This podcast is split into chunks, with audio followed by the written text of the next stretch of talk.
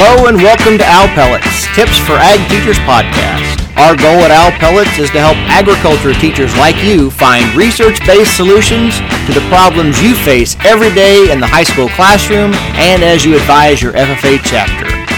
Here you will find practical tips for your agricultural classroom and interesting information to incorporate into your teaching. We invite the best agricultural education faculty and researchers from around the country to come and talk with us and share what they have learned. The Owl Pellets crew is Kate Shoulders from the University of Arkansas, Marshall Baker from Oklahoma State University, and me, Brian Myers from the University of Florida. For more information on Owl Pellets, be sure to follow us on Facebook, Twitter, and Instagram and visit our webpage at owlpelletsforag.wordpress.com. That's owlpelletsforag, all one word, .wordpress.com. This week, the Owl Pellets crew talks with Dr. Amber Rice from the University of Arizona. Amber talks with us about the types of knowledge ag teachers need, how to get that knowledge, and how the types of knowledge change and grow throughout a teacher's career. Amber gives us some practical tips for all of us on how we can continue to grow as teachers and stay excited and engaged with our work. All right, Owl Pellets, welcome back. We are happy to have with us today Dr. Amber Rice from the University of Arizona. Amber, hello. Hello. It is great to have you here with us today. Tell us a little bit about yourself and a little bit about what we're going to be talking about today. Sure.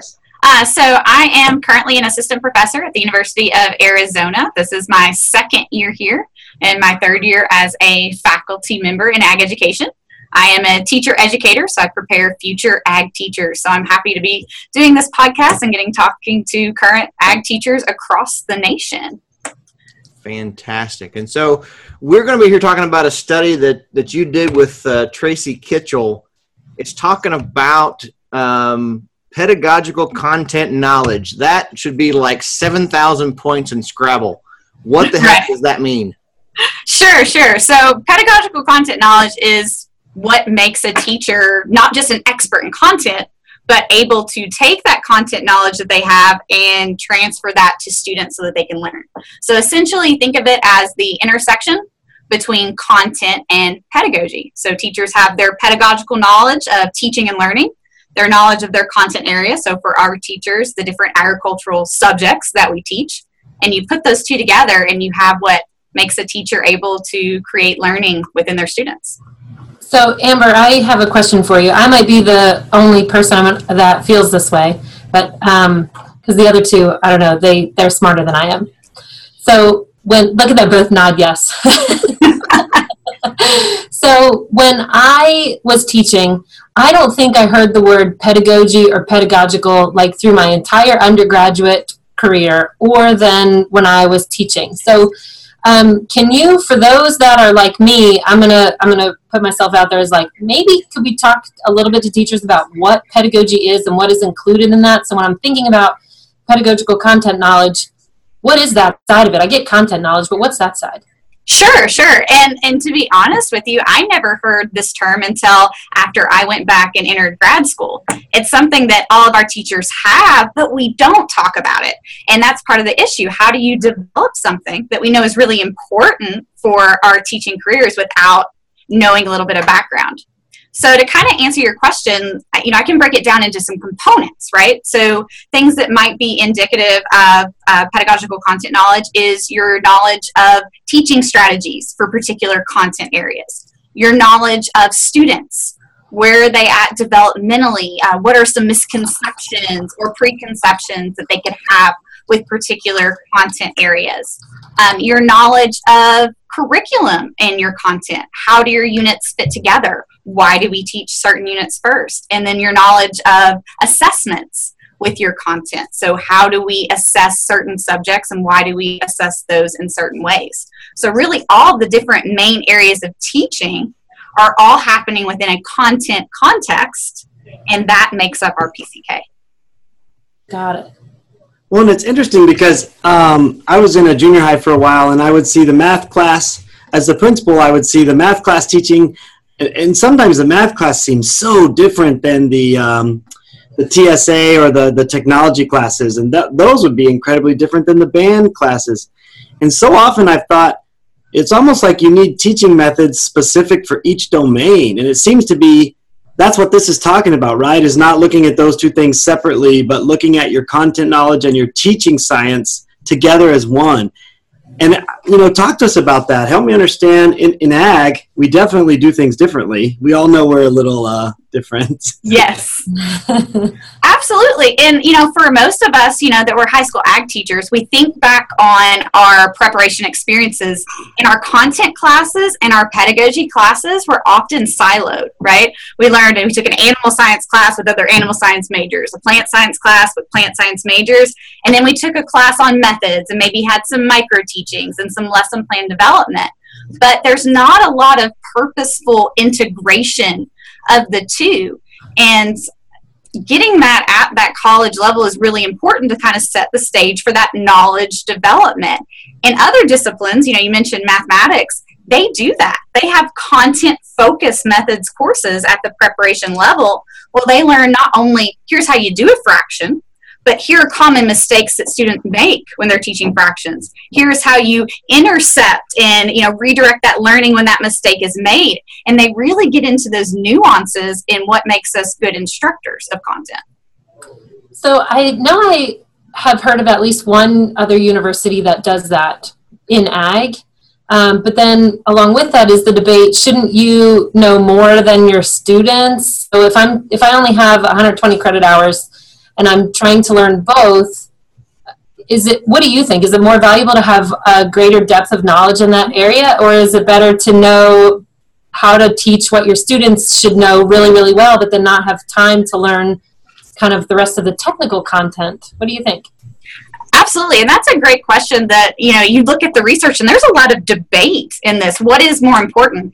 And really, for me, it's the integration of the two. And hopefully, through that student teaching experience, that's when we really get that first stab as new teachers of being able to, to integrate those two areas.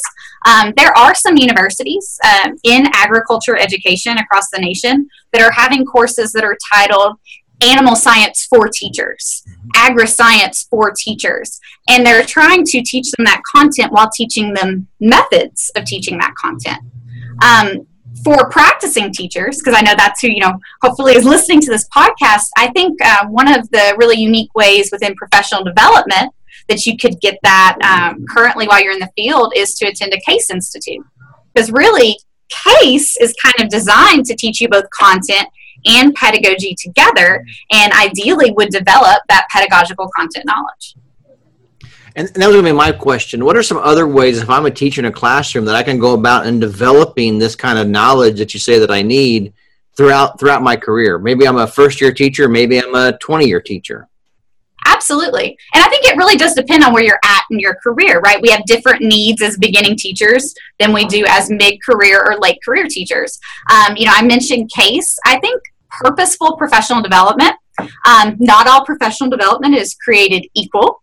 Uh, I would say. And a lot of times I think we assume that we should know content, so we don't do professional development that's very heavily content based. It's more what are the newest education fads, right, that we want to learn more about, or maybe that's what um, you know is, is out there and promoted. So I think looking for ways to develop the content skills within a teaching context is one of the things we need to do. Um, within science education specifically, they have something called a core rubric that um, walks you through how to think about each of your lessons and some of the key points to to attend to.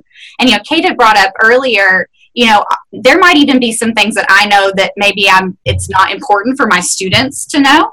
That's something that we think about when we're planning, right? Is well, maybe this is too advanced for a freshman ag class. Maybe I'm going to save that for a senior advanced animal science class.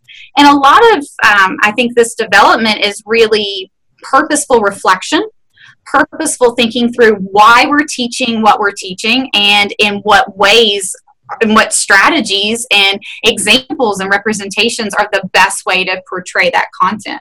So just I think that increased reflection, increased planning, and purposeful planning is important. And so, in your research, Amber, I'm curious. You know, so often it sounds like to me, teacher education, like we can definitely do better. Yes. But as I think about pre or I think about in-service teachers that are in the field, I wonder what's out there about if if I heard this podcast, I would be thinking, I want to go find the people that do the best in greenhouse management and teaching, and I'd want to go watch them. That's where I learned most is when I saw a teacher. Um, for example, in New Mexico, the ag teachers in Artesia did a phenomenal job with forestry. Mm-hmm. I learned so much by being taught by them the concepts of forestry, but also seeing how they delivered it. So, what are some suggestions um, if I'm in if I'm in service, you know, and and and how I do that? Absolutely, and I think part of it, and you know, this is a little bit easier for our mid or late career teachers, but making the time to do those types of things. So, going out and observing you know, we all know in each of our states there are some stellar teachers and, you know, state staff or our university uh, professors might be able to recommend some teachers that we could go out and observe and gain some skills from. And the ag teacher community is such a supportive one in general. I'm sure that most teachers would be very willing to have, especially our newer novice teachers, come in and, and learn from us and and kind of steal some of those ideas and, and strategies and ways that we can portray that content for student learning. So I think observations is an awesome way to start to develop that knowledge. So, so some of our folks listening may be, you know, officers or leaders in a state ag teachers association or state staff or whoever else who helps plan professional development. Yes. For those of us that do that, what are some some things that the professional development planners should be thinking about if we're trying to develop this kind of stuff in the folks we serve? We need to look at some interdisciplinary approaches, bringing in people who are content as- experts and bringing in people who, people who are pedagogy experts together to run joint workshops. I, I know, for instance, here we're doing an integrated uh, CASE class through the University of Arizona, and we are looking at one of our faculty members has a science background in evolutionary biology. We're looking at getting her CASE certified to pair up with one of our pedagogy experts so that we have both of those present in the classroom. Mm-hmm. I want to say one of my most meaningful experiences is when I had somebody who knew floral design and did floral design, who also ran a workshop with somebody who was a high school ag teacher. And in conjunction, they were able to hit all those points to help develop that knowledge. So we've got a, it's a team effort, really. Well, that's great. So we do something here in Florida. Sounds like we may be accidentally on top of this. As we we work um, we did animal science one year and greenhouses the next, where we have a faculty member in those areas present content while one of the ag ed folks work with the teachers. Okay, how, how do I use this in my own school? I may not have this facility. How do we teach this as well as um, learning the newest, greatest, greatest thing that's going on there? So, really building those partnerships is really important. And so, what I'm hearing is if I'm a state leader, I've got to be able to try to find somebody and see if I can bring this team together to lead this workshop rather than just send people off to go do this one thing for this one person and then go somewhere else on their own to do something different. Actually being intentional, and you use that word purposeful several mm-hmm. times. And so looking like the planners, we need to be purposeful in the planning as well. Absolutely, because each state and even individual community is going to have different needs. So, what's important for one state may not be as important for another. And we have to look at who are our experts in our own areas that can kind of contribute to this knowledge development. Amber, so, okay, I'm an ag teacher. I'm either on board or I'm not. How do my beliefs? So talk to me about like what I believe to be true or not true. Mm-hmm. Um, if I'm buying this hook, line, and sinker, if I'm not, what do my beliefs have to do with it? Um, sure. So beliefs have a huge impact on our knowledge development, and it's something that we all have that maybe we don't always consider. So uh, part of my research was to look at what are teachers' beliefs regarding the purpose of ag education as a whole. Mm-hmm. And that's something that, you know, we, we talk about it some within the research, but we don't necessarily always have those meaningful conversations with each other. And what I found was there are five kind of primary belief systems that teachers have, and they can hold more than one. And those are career preparation. I'm preparing students to um, my context was plant science, so to be a greenhouse operator, mm-hmm. uh, work at a golf course, whatever that may be.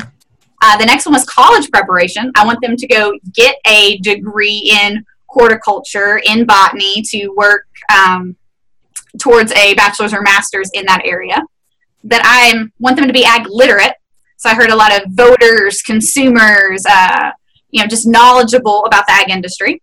I want them to have practical life skills, so be able to go out into their yard, use a chainsaw, and chop down that extra tree branch, uh, something that anybody could use in their lives but may not be connected to a career or college.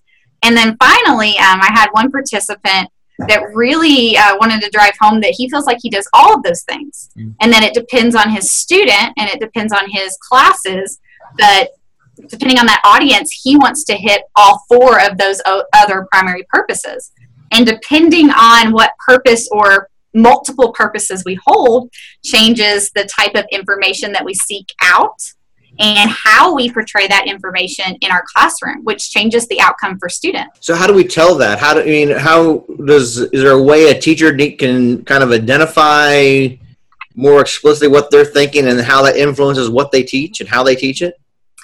It's interesting that you say that because you know it's one of the questions I ask in a lot of different interviews with ag teachers um, in various research studies that I do, and what I find is that's something that's really easy for them to articulate. Actually, mm-hmm. they know what they believe. If they believe it's an ag literacy focus, they are sure. Yes, I know it's my job. I am called here to make these students ag literate or um, I really feel like I'm preparing them for careers. There are these certain jobs in my community, and I am feeding those students into those particular career paths. They know it.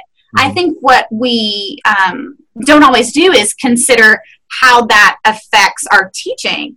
And you know, if, if we have these specific outcomes for our students, we really need to think about what those are and how do I get from point A to point B. If I want them to be ag literate, maybe I change my strategies or my depth of knowledge that I present to my students.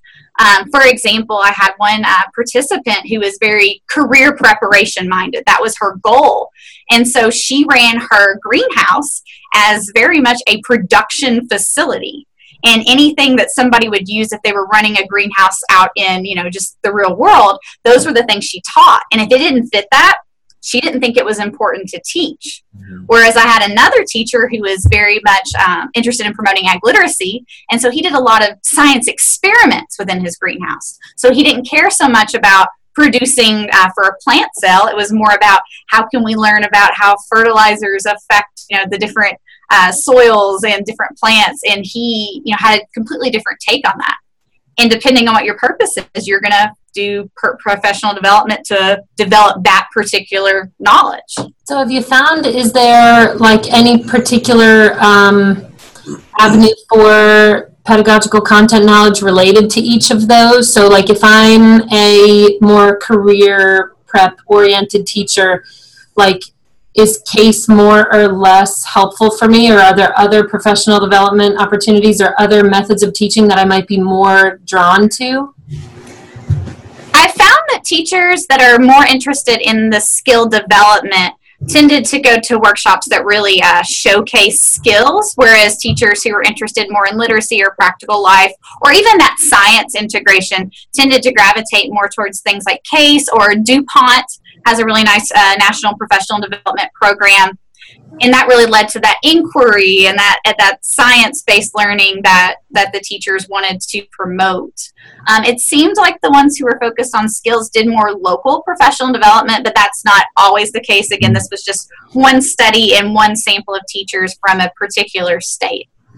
And one would hope you're certainly working with um, and meeting the needs of your administrators. Absolutely, absolutely. And you know, if you're, it, it, depended on where they were located. Some of the teachers in my study were in uh, career area career centers, and so that's a completely different mentality, you know, from the administration and the school as a whole on what the outcomes needed to be versus somebody who is just, you know, in, in your traditional kind of public school system. Um, I'm sure that alternatively certified teachers might have different beliefs considering that they came from industry and have that type mm-hmm. of background on what they're wanting their students to get out of their program. But part of it, because these beliefs are so ingrained, it's a lot of it's just being aware of what we believe and considering how that's coming across within our classrooms.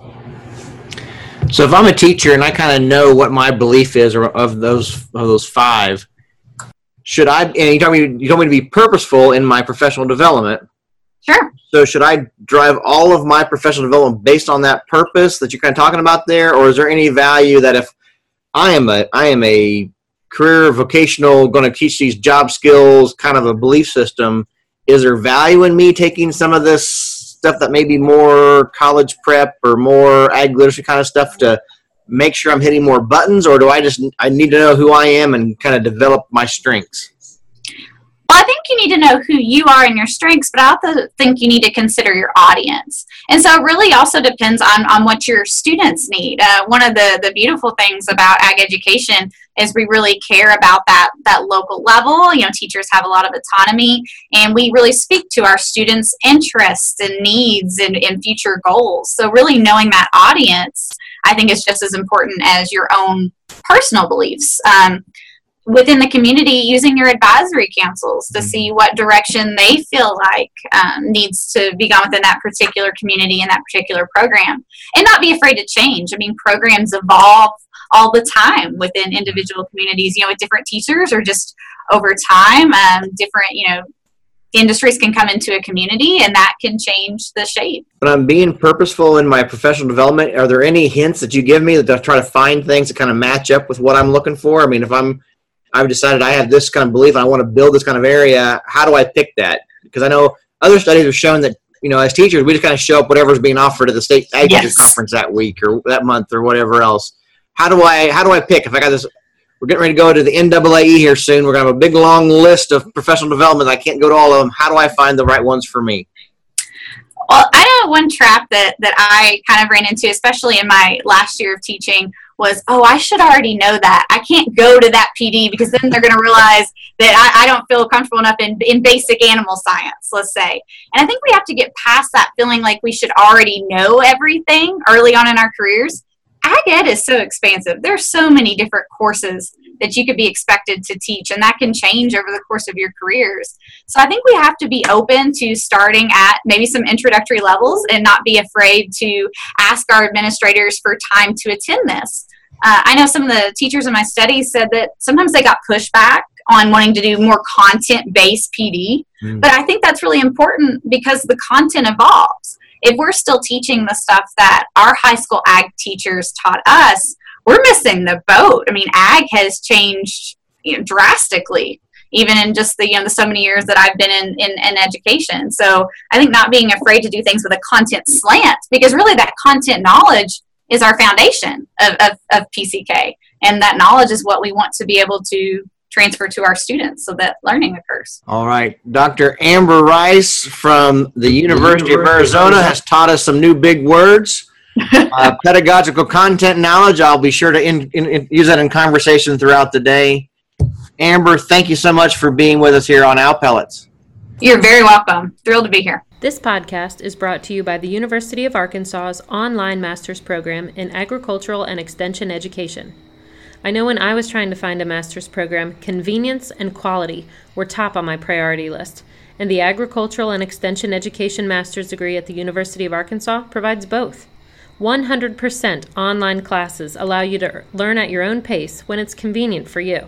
Pair that with the opportunity to take classes taught by award winning faculty at numerous partnering institutions across the nation, and you've got yourself a master's degree that doesn't just get you the pay raise. It will raise your skills in teaching, raise your knowledge of agriculture, and raise your standards for what a quality master's program should be.